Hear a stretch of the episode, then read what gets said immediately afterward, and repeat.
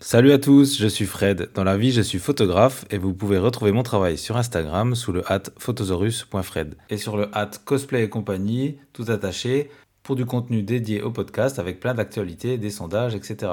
Vous allez écouter un épisode de Cosplay et Compagnie, le podcast qui est là pour parler aux cosplayers, mais surtout avec les cosplayers. Vous retrouverez ici des interviews, des partages d'expériences et puis des astuces qui pourront vous permettre de vous sentir moins seul face aux problématiques du cosplay. Bonne écoute! Aujourd'hui à la télévision, voici la place du cosplay. Vous voyez ces ados, ces adultes qui sont un peu... Bah, voilà, j'ai envie de dire déguisés, pardon. C'est un art, certes, mais ça reste du déguisement. Nom de Zeus! Ah, il m'énerve. Un de ces quatre, je vais vraiment finir par te laisser lui flanquer une bonne leçon. Oh, franchement, on mérite mieux niveau média, non? Vous écoutez Cosplay et Compagnie, le podcast cosplay qui donne la parole aux cosplayers.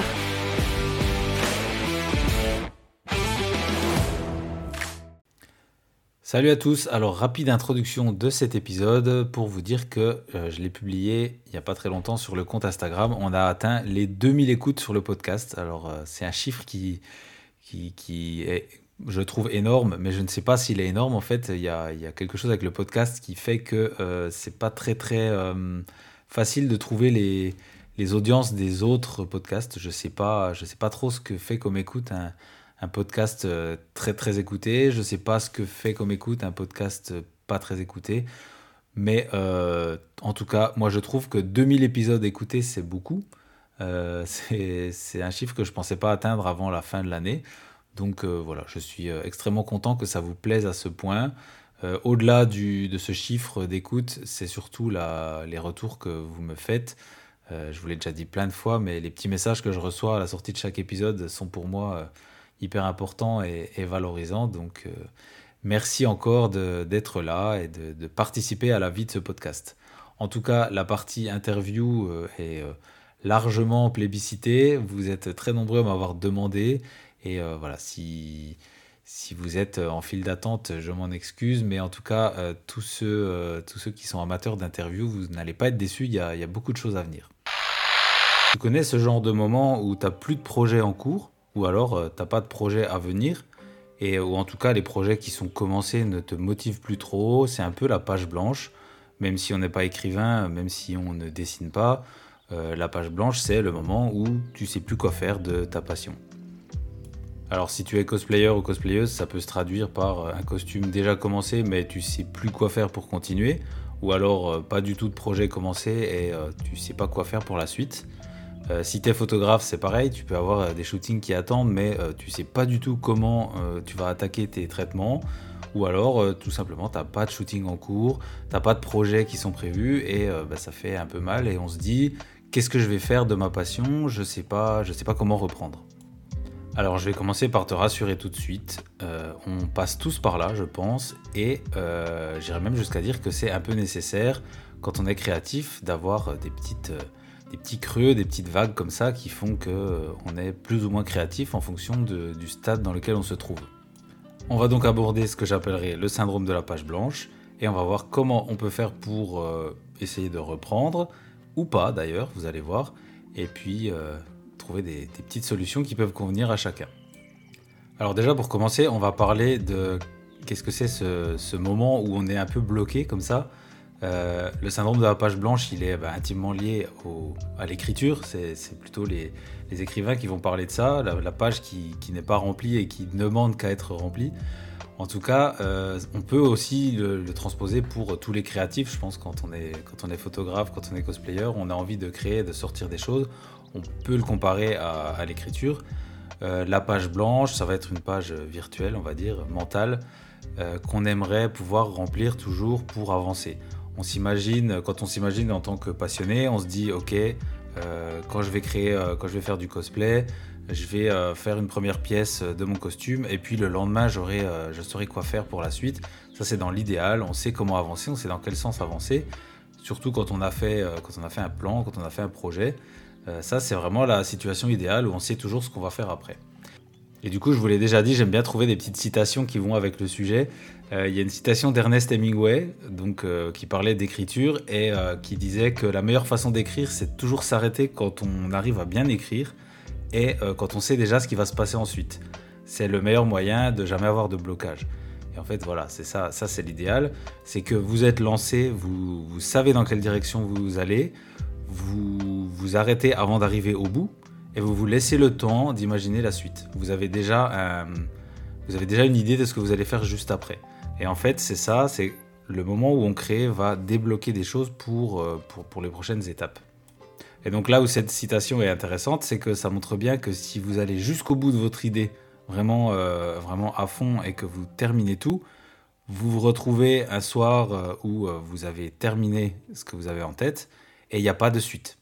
Donc ça, je pense que ça peut être intéressant de garder en tête que pour pouvoir rester inspiré, il faut éviter d'aller vraiment au bout de ses idées et de se garder une petite marge de progression, un petit truc à faire qui va vous permettre de vous remettre à la tâche sans devoir réfléchir trop à quelle est la prochaine étape. Alors on va un petit peu développer tout ça.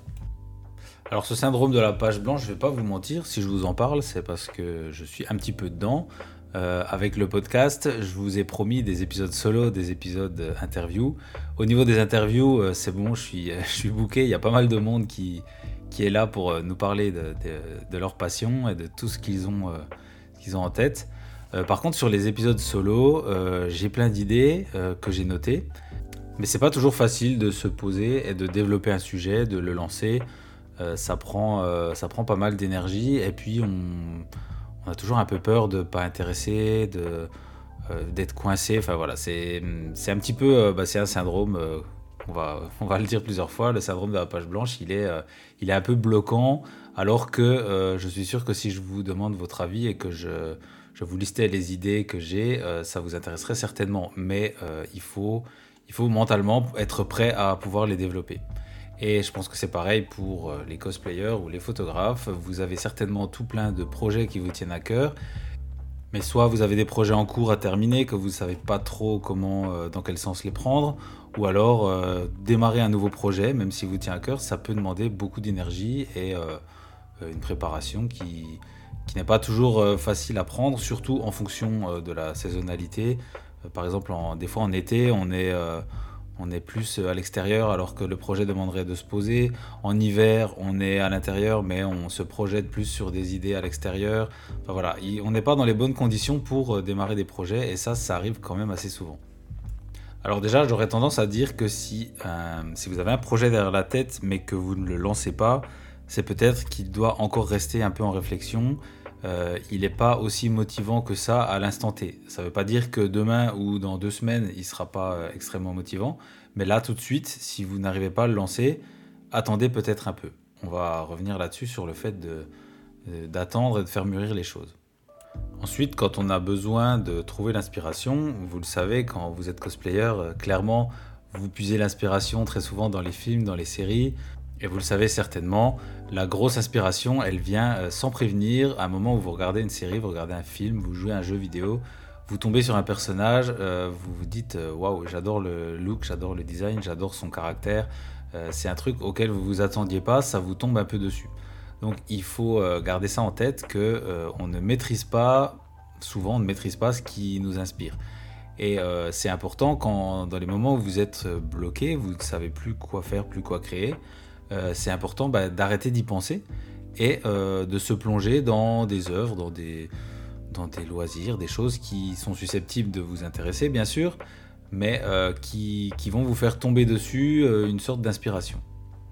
Alors par exemple, ce qui peut être intéressant, c'est de faire un peu des cycles. Donc moi je fonctionne souvent comme ça. Si je sais plus trop quoi faire niveau photo, j'en ai un peu marre d'un style ou d'une chose en particulier, je vais essayer de m'inspirer dans des œuvres de photographes. Donc par exemple, je vais prendre, il n'y a pas très longtemps, j'ai pris les œuvres de David Lachapelle, qui est un photographe assez barré avec un univers bien à lui, et j'ai pris plusieurs livres qui regroupaient ses œuvres et j'ai un peu regardé, je me suis mis dans son univers et j'ai suivi un peu son parcours. Clairement, ce genre de choses, ça permet de s'inspirer et de voir un peu la progression de l'artiste en question, qui est un artiste reconnu et qui a vraiment réussi des choses assez extraordinaires. Donc on peut suivre son parcours comme ça et essayer d'y déceler un fil rouge, essayer de comprendre ce qui s'est passé dans sa vie. Voilà, ça va donner pas mal d'indices sur la façon de travailler. Là, je vous parle d'un photographe, mais vous pouvez très bien vous lancer dans une série, dans un style de jeu vidéo, enfin voilà, des choses qui vous plaisent et qui vous inspirent. Et le fait d'en faire un cycle comme ça va donner un fil rouge, ça va un peu guider votre pensée sur le fait que vous voulez créer quelque chose de cohérent. Et je vous le souhaite en tout cas, ça peut redonner de l'inspiration et des envies sur la façon de travailler. Ensuite, le deuxième conseil que je pourrais donner, si on s'inspire de la citation que je vous ai dit au début d'épisode, c'est de savoir s'arrêter au bon moment. Donc ce qui pour moi est important, c'est de ne pas aller vraiment tout au bout d'un projet, de ne pas tout donner et d'en garder un peu sous le pied. Je vais essayer de développer un petit peu ça. C'est que quand vous vous posez dans votre atelier, devant votre bureau, si vous n'avez rien à commencer, c'est très compliqué de se mettre dans un projet en le commençant vraiment au b.a.-ba. Alors que si, je vais prendre un exemple, vous êtes en train de faire un costume, vous faites une armure par exemple, et puis vous savez qu'elle n'est pas terminée parce qu'il y a des choses à faire. Par exemple, vous gardez le casque à faire pour plus tard. Et vous terminez donc le plastron par exemple, vous êtes en train de travailler dessus, vous allez jusqu'au bout, vous le terminez jusqu'aux petites finitions, il est posé sur un mannequin et puis vous savez que vous avez le casque à faire, vous le remettez un peu plus tard et vous ne savez pas comment commencer. Alors que si vous êtes sur votre plastron, vous avez pas tout à fait terminé, vous terminez avec les finitions, mais vous savez que vous allez pouvoir finir les finitions en une demi-heure et ensuite attaquer directement avec le casque. Vous êtes déjà dans une dynamique, vous avez sorti vos outils, vous avez les gestes qui sont là, vous les avez dans vos mains. Et le fait de terminer votre plastron, vous êtes dans un bon cycle, une bonne logique, parce que vous réussissez quelque chose. Et tout de suite derrière, vous attaquez cette phase qui est un peu compliquée de démarrage. Vous allez peut-être devoir faire des patrons ou faire des choses qui vous plaisent un peu moins. C'est souvent ce qui nous empêche de commencer, c'est qu'il faut commencer par des choses qui nous saoulent un petit peu. Et selon moi, le fait de terminer, d'être dans quelque chose de vertueux, une récompense va se créer toute seule parce que vous terminez une pièce et vous en êtes content. Vous profitez de ce bon moment où vous êtes dans un bon mood pour commencer le truc un petit peu plus chiant et ça va se faire très fluidement. Et je pense que ça, c'est valable pour beaucoup de choses. Si vous écrivez, vous terminez un chapitre, vous en êtes content, vous commencez le suivant avec plein d'idées parce que vous êtes lancé, vous êtes échauffé, ça va se passer tout seul, ou en tout cas beaucoup plus facilement.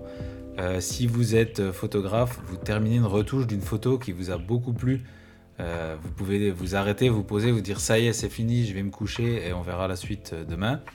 Moi, ce que je fais souvent, quand je termine une photo dont je suis très content, je la mets de côté pour pouvoir la revoir, parce que ça, je vous en ai déjà parlé, c'est important d'avoir un œil critique sur son œuvre. Mais en tout cas, au moment où j'en suis content, je la mets de côté pour la regarder plus tard, et je vais démarrer une autre dans le même style, parce que je suis lancé. Si je suis content de ça, c'est que ça me plaît, c'est que j'en suis satisfait. Donc je vais continuer la même chose sur une nouvelle photo. Et en fait, quand je la reprends le lendemain, donc je vais regarder celle que j'ai terminée, peut-être que je vais voir des choses ou peut-être que ça me satisfait. Mais en tout cas, la nouvelle photo, elle n'est pas brute, je ne la prends pas à l'étape zéro. Elle est déjà commencée et je peux reprendre ce chemin que j'ai déjà pris et c'est beaucoup plus facile, selon moi, de continuer une série comme ça. Voilà. Après, peut-être que ça ne convient pas à tout le monde, mais j'ai l'impression que de profiter d'un élan créatif comme ça va vous permettre d'être beaucoup plus fluide sur la suite. Après, j'ai bien conscience que c'est pas toujours possible. Il y a des cas où vous terminez un projet entièrement, vous terminez votre armure entièrement, vous terminez votre shooting entièrement. Il n'y a rien d'autre à démarrer derrière. Ok, ça c'est une autre situation. Mais autant que possible, profitez d'un élan créatif. Dans le cas où vraiment on est bloqué, on n'a rien à commencer, il y a une autre astuce qui pour moi est assez intéressante et qu'on fait, je pense, assez peu quand on est créatif, quand on travaille seul. Ça va être de travailler à plusieurs. Alors, je vous dis pas qu'il va falloir faire des cosplays à plusieurs, faire des groupes tout le temps si c'est pas votre truc, mais je pense que faire des petites sessions de discussion, de brainstorming, alors c'est pas forcément des choses qui sont très posées, on n'est pas obligé de se mettre devant un tableau blanc et d'écrire des idées comme l'idée qu'on a du brainstorming en équipe, mais faire des petites réunions, soit sur Discord, vous parlez entre vous de ce que vous faites en ce moment, peut-être simplement aller boire un thé, aller boire un café pour parler cosplay, voir du monde en fait, se permettre d'ouvrir l'esprit et de discuter. Alors ça peut être fait pendant les conventions aussi, bien sûr. Je pense que on peut se nourrir vraiment des autres, on peut avoir des idées si vous parlez de vos problèmes. Alors là, je peux revenir aussi sur un autre point, c'est qu'il est important de ne pas toujours parler de ses réussites, et pas que de ses réussites, c'est de savoir se dire aussi, bah écoute, en ce moment, je ne suis pas très inspiré, je ne sais pas quoi faire, j'aimerais faire tel projet, mais je n'arrive pas à trouver la motive, enfin voilà. Vous allez toujours avoir quelqu'un qui va vous dire « Ah ouais, moi je l'ai déjà fait, mais j'ai fait comme ça. » Ou alors « Moi je ne l'ai pas fait parce qu'il y a ce point-là qui ne me plaît pas. » Et en fait, toutes ces choses qui vont venir dans la discussion vont souvent vous lancer, vous donner une petite idée. « Bah tiens, moi je vais faire différemment. » Ou alors « Je vais faire comme elle, comme lui. » Voilà, c'est des façons de se lancer qui sont un peu différentes et qui vont puiser en fait dans l'expérience des autres et dans la façon de penser des autres qui va sans doute être différente de la vôtre. Et après, le brainstorming, ça peut aussi se faire tout seul. Moi, ça m'arrive assez régulièrement quand je me lance sur des projets. Je prends une petite pile de post-it et je vais m'amuser à faire sur mon bureau. Je ne fais pas un tableau, je le fais à plat. Ça change rien, mais bon, voilà. Je prends des post-it et j'écris mon idée de base qui va être, par exemple, j'ai envie de faire un calendrier de photos cosplay. Alors, je vais noter l'idée sur un post-it. Et puis ensuite, je vais essayer de découler en dessous, avec d'autres post-it, toutes les idées qui me viennent en tête. Donc par exemple, je vais prendre un premier post-it où je vais écrire, voilà, il me faut 12 photos, il m'en faut même 13 pour faire une couverture, je note ça. Ensuite, j'aimerais que toutes mes photos soient dans un thème en particulier, donc je veux que des choses qui soient en lien avec la science-fiction. Voilà, donc là j'ai déjà deux façons de deux contraintes supplémentaires à mon projet, et peut-être que je vais encore me noter une autre contrainte, c'est que comme c'est un calendrier, je voudrais l'afficher, vous savez, les calendriers qu'on peut déplier et qu'on accroche au mur, bah du coup il me faut que des photos en format paysage, ça je vais le noter. Vous voyez, en me mettant des contraintes comme ça, je vais vraiment affiner mon projet juste en réfléchissant et en notant des idées. Et ensuite, pour chaque idée, il va falloir encore découler des contraintes en dessous. Donc par exemple, j'ai parlé avant qu'il me fallait que j'avais envie de parler de thèmes de science-fiction et qu'il me faut 13 photos. Donc là, je vais pouvoir faire un post-it commun à ces deux-là où je vais dire, eh bien, il me faut plutôt des environnements modernes puisque je vais parler de science-fiction. Et donc ça, je vais le noter encore sur un post-it. Et ensuite, je vais pouvoir peut-être commencer à découler des idées précises de photos. J'ai en tête un quartier dans ma ville qui est très moderne. J'ai en tête un bâtiment qui est qui fait futuriste. Donc voilà, je vais les noter. Et puis après, science-fiction, je vais parler des cosplays qui pourraient m'intéresser. Donc je vais noter, je sais pas moi, du Mass Effect, du Star Wars, peut-être du Marvel, etc. Je vais noter ça. Et là, on commence à devenir de plus en plus précis.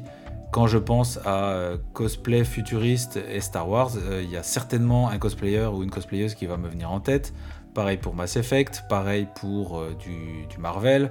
Enfin, voilà, il y a des choses qui vont s'affiner petit à petit et c'est le but du brainstorming, c'est que les idées vont se mélanger et s'affiner et converger vers un point qui au final vous devient évident parce que il y a plus qu'un choix qui s'impose à vous et ça devient beaucoup plus simple d'avancer sur le projet parce qu'on sait qui contacter, on sait où aller, on sait quelle photo faire finalement, et voilà, le projet a avancé. Et évidemment, là je vous parle de quelque chose de très fluide parce que c'est de l'hypothétique et c'est facile à dire, mais quand on a envie de faire un brainstorming comme ça, ça vient pas forcément du premier coup. Et une astuce supplémentaire que je pourrais donner, c'est de se forcer, entre guillemets, à faire une petite routine. C'est-à-dire que tous les jours, tous les 2 jours, ou peut-être toutes les semaines, il faut trouver votre rythme, vous vous forcez à faire cet exercice, ou pas forcément celui-là, mais en tout cas un exercice qui va dans le sens de votre créativité. Peut-être que vous avez besoin d'écrire, peut-être que vous avez besoin de griffonner, de dessiner, peut-être que vous avez besoin de découper des pièces de patron, enfin voilà, donnez-vous un rythme qui correspond à votre mode de vie bien sûr et qui va vous faire avancer. Si on prend l'exemple du patronage, pour ne pas rester toujours dans des exemples photos, vous devez faire du patronage et ça vous fait royalement chier, vous aimez pas ça, peut-être que ça peut être intéressant de faire 10 minutes tous les jours pour pouvoir avancer. À la fin de la semaine, vous avez fait on va dire 6 jours, vous avez travaillé une heure sans presque vous en rendre compte. C'est peut-être un peu juste ce que je dis, mais voilà, peut-être une demi-heure, peut-être une heure. Ça vous oblige un peu à mettre en place cette routine. Vous, petit à petit, vous allez prendre l'habitude et vous dire bah ça y est, j'ai fait mon temps dédié à cette tâche que j'aimais pas trop. Et une fois que c'est lancé, une fois que cette partie un peu chiante est faite, cette partie qui vous bloquait, vous allez pouvoir continuer beaucoup plus facilement et de façon plus fluide. Donc je pense que la routine aussi, elle peut aider à débloquer des étapes qui sont un peu pénibles. Voilà, tout ça c'est un peu des choses pratiques, mais dans la page blanche, on va pas se mentir, il y a une grosse partie de psychologie. Le fait d'être bloqué et de plus savoir dans quoi se lancer, c'est aussi une forme de... J'ai pas envie de dire de dépression, c'est un peu fort, mais l'esprit va aller plutôt vers le bas en se disant « j'ai pas réussi à créer, je n'arriverai plus à créer ».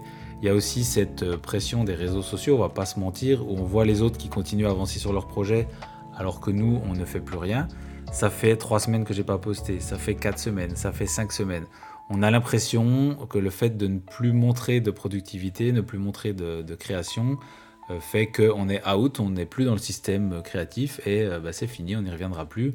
Alors que vraiment, on s'en rend compte, enfin en tout cas, j'ai fait l'expérience plusieurs fois, pas volontairement, mais avec les réseaux sociaux, vous arrêtez de poster pendant un moment. Vous vous dites, si maintenant je reposte, personne ne va voir mon travail, personne ne va commenter, personne... Enfin, ça y est, je suis fini. Alors que vous remettez une photo, vous remettez ce que vous êtes en train de faire, des work in progress, etc. Vous allez voir que les gens qui vous suivent sont toujours là, même s'ils ne sont pas là en masse comme vous pourriez espérer, mais il y a toujours quelqu'un qui va voir vos créations. Et puis ça va relancer petit à petit. Il ne faut pas s'attendre du jour au lendemain à revenir avec la super idée qui va tout changer. Il faut savoir se relancer. Et je pense qu'il est important de pouvoir se permettre de souffler et de prendre du recul quand on est un peu... on n'est plus trop inspiré, on ne sait plus quoi faire. Le fait de couper entièrement, il y en a qui le font. Je sais qu'il y a quelques connaissances autour de moi qui le font en été parce que... Ils trouvent qu'en été, on est moins inspiré, ou peut-être que d'autres, ça va être l'hiver. Permettez-vous de lâcher les réseaux sociaux, permettez-vous de lâcher la créativité. Prenez des vacances, en gros, c'est un peu ça. Et de penser à autre chose. Et ce moment où vous allez penser à autre chose, c'est là que votre esprit va un petit peu se régénérer, penser à d'autres façons de réfléchir. Peut-être comme je disais au début, en lisant, en regardant des œuvres, en passant à autre chose tout simplement, vous allez réactiver une petite idée, un petit truc qui était bien caché et qui va se trouver nourri par ce que vous êtes en train de faire, tout simplement en lâchant l'idée, l'injonction de créer qui va très certainement vous bloquer. Et dans le même style d'idée, même si vous ne lâchez pas tout, peut-être lâchez ce que vous êtes en train de faire. Si vous êtes sur un cosplay qui vous bloque, si vous êtes sur une série photo qui vous bloque, peut-être que de passer sur autre chose, si vous avez un autre projet, le lancer cet autre projet, il va peut-être vous inspirer pour le projet précédent. Si vous attaquez sous un nouveau jour, vous attaquez à, je sais pas, une nouvelle pièce à coudre, une nouvelle pièce à crafter, ça va peut-être vous donner des idées. Tiens, et si j'avais fait comme ça pour le projet d'avant, du coup, vous allez pouvoir revenir dessus et ça va un peu débloquer des idées. Voilà, c'est toujours dans la même logique. Sortez votre esprit de ce que vous êtes en train de faire pour faire autre chose et débloquer des idées. Et pour terminer dans cette logique de se changer les idées, il y a quelque chose que je dis énormément à mes enfants. J'ai 2 enfants. Et je sais qu'ils me détestent quand je dis ça, mais je leur dis, je leur explique le pouvoir de s'ennuyer en fait. Et c'est quelque chose qu'on oublie de plus en plus. J'espère ne pas passer pour un boomer en disant ça, mais s'ennuyer c'est hyper important. Et je pense que malheureusement, nos écrans, nos loisirs omniprésents nous empêchent de nous ennuyer. Et en fait, quand on s'ennuie, c'est là qu'on va faire marcher notre esprit, on va muscler le cerveau et se débloquer des choses qui sont enfouies au fond de nos idées, sous nos idées, et qui vont ressortir au moment où on s'ennuie. Je ne sais pas si ça vous est déjà arrivé d'être insomniaque ou de ne pas réussir à dormir. Moi, personnellement, quand je n'arrive pas à dormir, j'ai 1 million d'idées qui arrivent. Vous êtes là, couché, en train de regarder le plafond et votre esprit se lance. Alors, il faut essayer de ne pas se lancer dans des idées noires. C'est des choses qui arrivent aussi quand on n'arrive pas à dormir. Mais si vous arrivez à penser à des choses différentes, à laisser votre esprit divaguer, en fait, ce qui est clairement empêché par un écran. Si vous êtes sur un téléphone, vous êtes en train de scroller sur des reels sur Instagram, vous n'avez aucune idée qui surgit du fond de votre pensée. Alors que si vous ne faites rien, vous vous ennuyez. Clairement, il y a plein de choses qui vont se mettre en marche. Il y a une machine qui va se lancer, qui va faire sortir des idées. Donc, je ne me prends pas pour votre papa cosplay, mais comme je dirais à mes enfants, ennuyez-vous, c'est hyper puissant et ça fait vraiment du bien. Voilà, c'est... le conseil du dinosaure qui vous sort des idées d'un autre temps. Et on va continuer sur les 2 dernières astuces que je pourrais vous donner contre cette page blanche. Il y en a une qui est très importante et je pense qu'on oublie un peu de faire, c'est de s'arrêter, de se faire un pas en arrière et de se demander pourquoi. Le simple fait de se demander pourquoi, le pourquoi je fais ça. Pourquoi j'ai démarré ce projet ou pourquoi j'ai envie de faire ce projet. Si on n'a pas de projet en cours, pourquoi je fais du cosplay, pourquoi je fais de la photo. Si vous réussissez à répondre à ce pourquoi, vous allez très certainement vous dégager des idées qui sont importantes pour vous. Si je vais prendre un exemple tout bête, pourquoi je fais de la photo de cosplay ? Eh bien, je vais reculer, je vais réfléchir, je vais dire parce que j'aime les univers fictifs. Parce que j'aime rencontrer des passionnés de cosplay qui ont toujours 1 million d'idées et qui me nourrissent avec leur façon de voir les choses. Peut-être parce que j'aime aussi m'évader et ne plus penser à la réalité et être vraiment le temps d'un shooting dans un univers fictif. Voilà, ça fait déjà plein de pistes et ça va me recentrer. Je vais me dire, ok, alors j'adore m'évader, j'adore discuter avec des gens. J'adore Star Wars au hasard ou Jurassic Park. Je vais contacter peut-être un cosplayer ou une cosplayeuse qui fait cet univers et puis on va peut-être se lancer dans un projet qui va me plaire. Et tiens, comme par hasard, je voulais faire un calendrier, là je l'ai noté sur des post-it. J'ai envie de faire du Star Wars, je viens de le dire. Ok, c'est parti, j'ai une photo à faire pour mon calendrier. Voilà, c'est des choses qui vont s'assembler. Et si je ne m'étais pas demandé pourquoi j'aime ça, j'aurais peut-être fait traîner et je n'aurais pas mis en évidence que cette photo, ce shooting Star Wars, il faut absolument que je le fasse parce qu'en plus, il va nourrir un autre projet qui est déjà lancé. Voilà, là c'est un exemple, encore une fois, fluide parce qu'il est fictif, mais si vous prenez votre cas personnel, je suis sûr qu'en vous demandant pourquoi, vous allez réussir à dégager des pistes et des idées pour vous lancer sur quelque chose.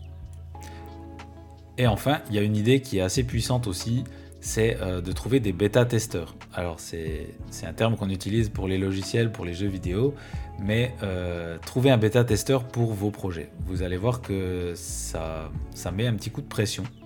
Je suis d'accord, ça c'est vrai. Mais ça peut aussi vous débloquer pas mal d'idées et si la personne est bienveillante, elle va vous aider. On va prendre un exemple, vous êtes cosplayer, vous êtes en train de faire un personnage qui porte une veste. Je prends un exemple vraiment celui qui me vient en tête. Vous avez commencé à faire la veste, vous êtes un peu coincé parce que vous savez plus trop dans quelle direction aller. Peut-être que si vous invitez un ami, une amie à venir chez vous, vous enfilez cette veste, vous enfilez la partie que vous avez déjà fait.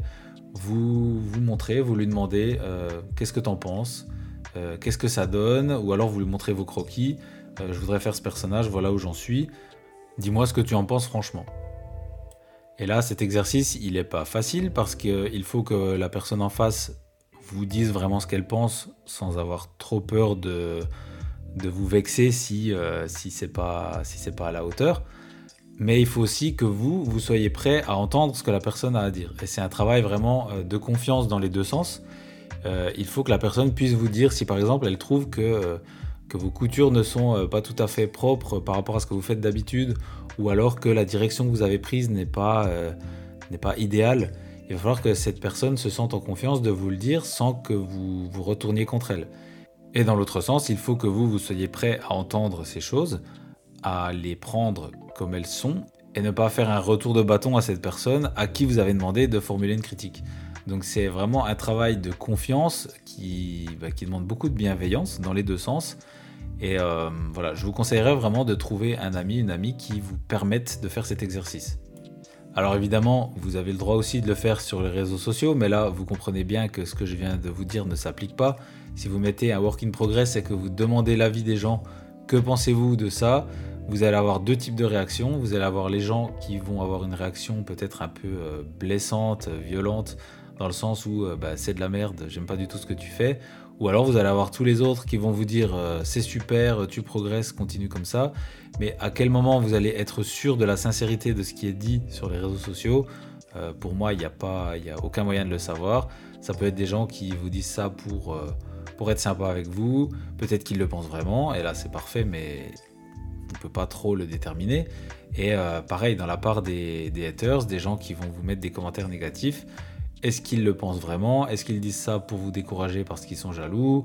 Est-ce qu'ils se rendent compte de ce qu'ils disent ? Enfin voilà, c'est pas du tout la même chose que si vous faites l'exercice avec quelqu'un de proche, quelqu'un en qui vous avez confiance. Voilà, j'ai un peu fait le tour de mes petites astuces et petites idées que j'utilise pour noircir des pages quelque part, pour ne plus avoir la page blanche. Donc si je résume, pour moi, les plus importantes, ça va être de trouver l'inspiration en se lançant dans des cycles. J'aime beaucoup faire ça. Regardez par exemple tous les films d'un réalisateur, tous les films de Nolan, tous les films de Tarantino, peut-être regarder des livres spécialisés sur l'œuvre d'un artiste, se lancer dans tous les Ghibli, je sais pas, voilà, il y a toujours des choses comme ça qui vont lancer des cycles et vous permettre de trouver l'inspiration. On ne parle pas de copier mais de s'inspirer, hein, c'est quelque part, c'est aussi un débat qu'on pourrait avoir, ça. À quel moment s'arrête la copie ou commence l'inspiration.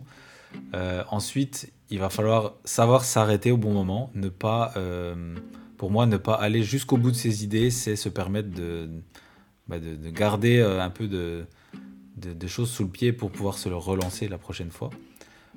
Puiser l'inspiration dans les autres aussi. Ne pas hésiter à demander les avis, faire du brainstorming, même seul ou à plusieurs. Savoir aussi souffler et s'arrêter, penser à autre chose, et puis la puissance de l'ennui, ça je vous l'ai dit, n'hésitez pas à vous ennuyer, ne faites rien de temps en temps, c'est hyper important. Savoir aussi passer à autre chose momentanément, si vous êtes bloqué sur un truc, passez sur le prochain projet, ça va peut-être vous aider à revenir plus fort sur le projet qui est bloqué. Et puis les deux derniers qui sont très très importants, savoir se demander pourquoi je fais ça, pourquoi c'est important, qu'est-ce qui me touche dans ce que je fais, et revenir à l'essentiel quelque part. Et ensuite trouver des bêta-testeurs, trouver des gens qui vont vous donner leur avis sincère et en contrepartie, sachez recevoir cet avis sincère même s'il n'est pas hyper positif. Alors il peut être...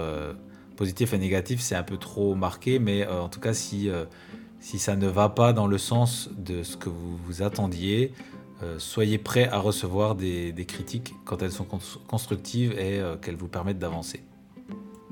Voilà, j'espère que vous pourrez utiliser ces astuces pour combattre un peu la page blanche. Ne laissez pas le manque d'inspiration qui est temporaire vous bloquer tout le processus créatif. Pensez vraiment à passer à autre chose, à prendre du recul, et ça c'est très important, ne pas rester bloqué trop longtemps. Et même si vous êtes bloqué longtemps, dites-vous que ce n'est pas grave, quand vous reviendrez, il y aura forcément des énergies positives qui vont vous permettre de continuer. En tout cas, merci de m'avoir écouté jusqu'au bout sur cet épisode. Je vous donne rendez-vous sur la prochaine interview que j'ai eu beaucoup de plaisir à faire et j'ai hyper hâte de vous la partager. Donc restez à l'écoute, ça arrive tout bientôt. Allez, amusez-vous. Vous voyez ces ados, ces adultes qui sont un peu... voilà, j'ai envie de dire déguisés, pardon, c'est un art, certes, mais ça reste du déguisement. Nom de Zeus ! Ah, il m'énerve. Un de ces quatre, je vais vraiment finir. par te laisser lui flanquer une bonne leçon. Oh, franchement, on mérite mieux niveau média, non ? Vous écoutez Cosplay et Compagnie, le podcast cosplay qui donne la parole aux cosplayers.